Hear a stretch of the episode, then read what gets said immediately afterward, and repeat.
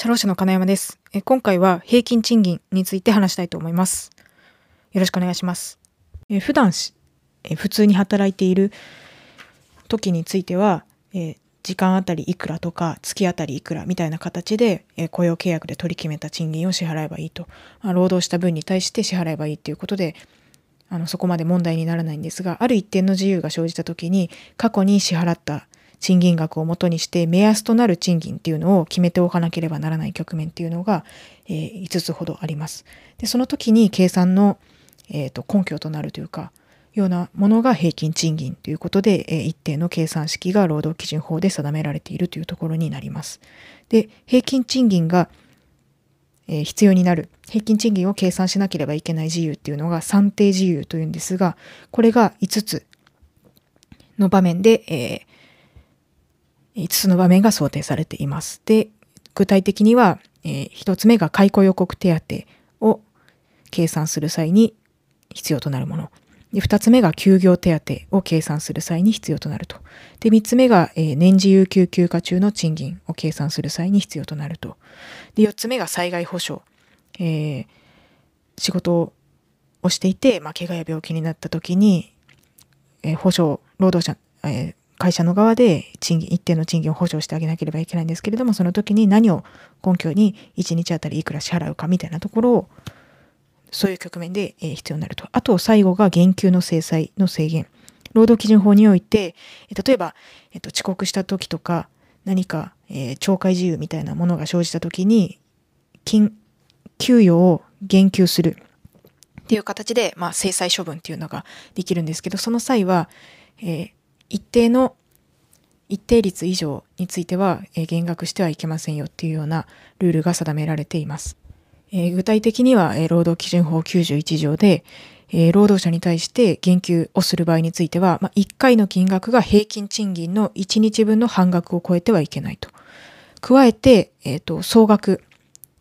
減給の総額が1賃金支払い期例えば大体月ごとで占めたりすると思うんですけどもにおいて、まあ、賃金の総額の10分の1を超えてはいけませんよっていうような、えルールが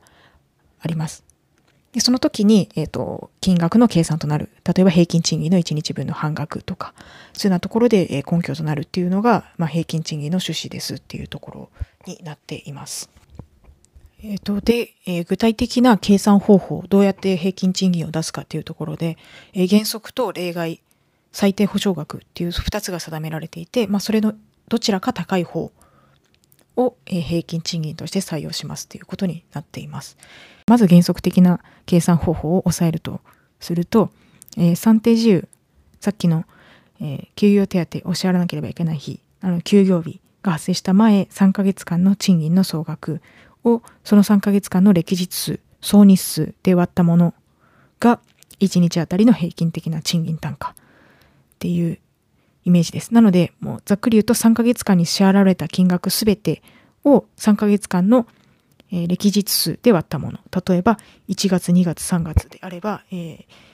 31日28日31日分の合計で割ったものが1日あたりの平均賃金というイメージになります。でこの前3ヶ月間の計算方法というかどこで見るかっていう話なんですが実際にはあの賃金の締め切り日がある場合には直前の賃金の締め切り日から、えー遡って3ヶ月間を見ますとされています。なので、えっ、と、末締め、翌何日払いみたいな形で給与を占めているような場合には、えーその直前の末日から3ヶ月間っていう形になると。だから例えば、えっ、と、4月10日に算定自由が発生した会社において、えー末締めの給与計算を行っているような場合には、え1月、2月、3月の期間のに支払われた給与と日数で、え平均賃金を出しますっていう形になっています。で、えっ、と、この平均賃金の計算においては、まあ、基本的に全て含めるっていう形でイメージしておけばいいんですが、え例外的に賃金の総額と、えー総日数からそれぞれ引くことができるものがあると。でここちょっと複雑なんですが整理しておくとまず賃金の総額から除いていいですよ平均賃金を計算する際にこの3つについては、えー除いていいですよってされているものがありますと。それが、えー、1つ目が臨時に支払われた賃金、ボーナスだとか。で、2つ目が3ヶ月を超える期間ごとに支払われる賃金。まあ、これも、まあ、ちょっとボーナスとかですね。なので、臨時のものは平均に含めなくていいよっていう考え方になります。で、あと最後は通貨以外のもので支払われた賃金で一定範囲に属さないものっていう、まあ結構例外的なので、イメージとしてはボーナスは除いていいですよっていう形で覚えておくといいのかなというふうに思います。なので、えー、通勤手当だとか家族手当だとかその辺は平均賃金には含めの計算には含めますよっていうところが、まあ、一つ間違いやすいというかポイントになるかなというところです。えー、次に、えっ、ー、と、平均賃金の計算式で言うと、総日数分の賃金の総額っていう形になるんですが、この総日数からも支払った賃金の総額からも除いていいですよっていうものが5つありますと。なので、もう平均賃金を考えるときに、もうそもそも期間としても支払い額としても無視するっていうようなところなんですが、この5つが、えっ、ー、と、えー、行産子育児の5つですよっていうところで、まあ、何を言ってるかわかんないと思うので、まあ、順番に説明すると、一つ目が業。業務上負傷し、または疾病にかかり、療養のために休業した期間。なので、まあ、業務上の怪我や病気で休んだ期間については、えー、この平均賃金の計算から除外できますよと。で、二つ目が3。産前産後の女性が、えー、休業した期間。産前産後っていうのは、えーと出産前6週間、あと8週間を指すんですが、その期間についての、も、えー、総日数からも賃金総額からも外しますよと。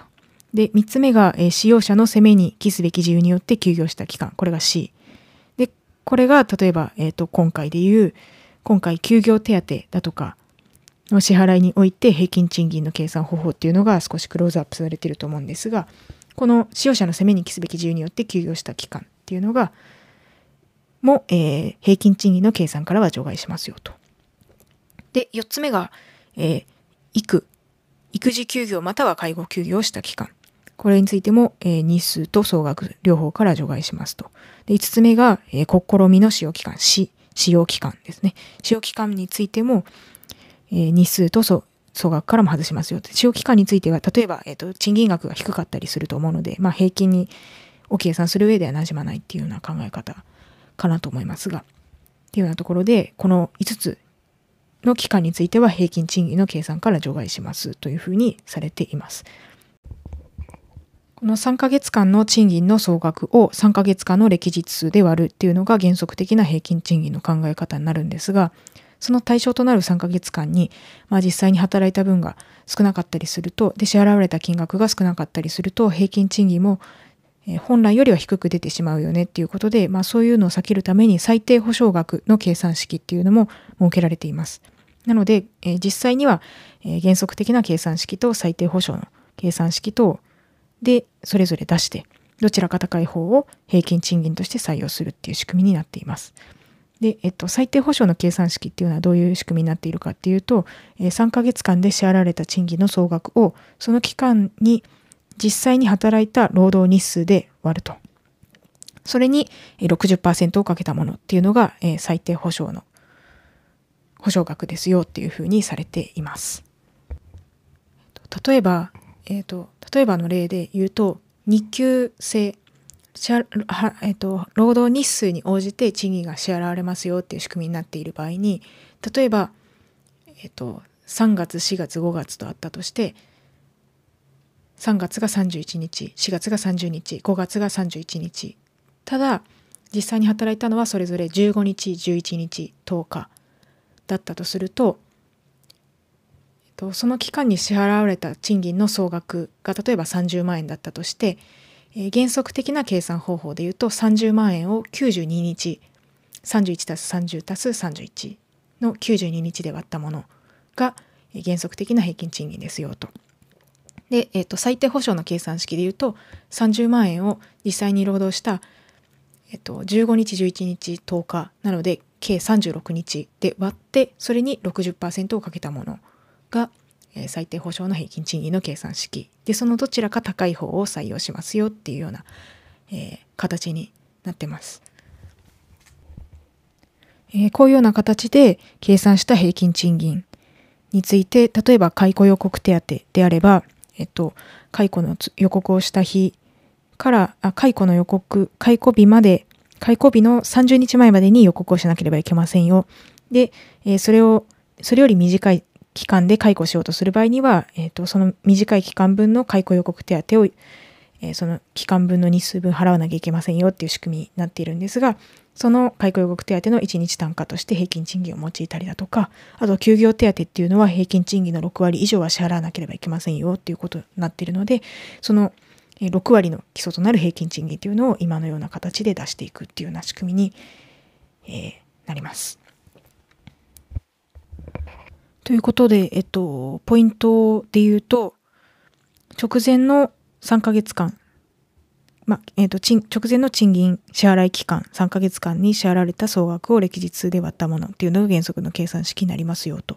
で、その、えっと、賃金の総額については、臨時に支払われるようなものを除いて、原則的に全て含んで計算しますと。ただ、えっと、歴日数で割った時に、えー、低くなってしまう可能性がある場合例えば、えーと、支払実際に労働した日数に応じて賃金の総額が変わってくるような場合については、え、最低保障額っていうのも設けられているのでそちらと実際には比較して、え、平均賃金を計算しますよっていうようなところが、え、ポイントになるかなと思います。え、ということで今回は平均賃金が、え、何のために存在するかというのとその計算方法について、え、まとめました。ありがとうございました。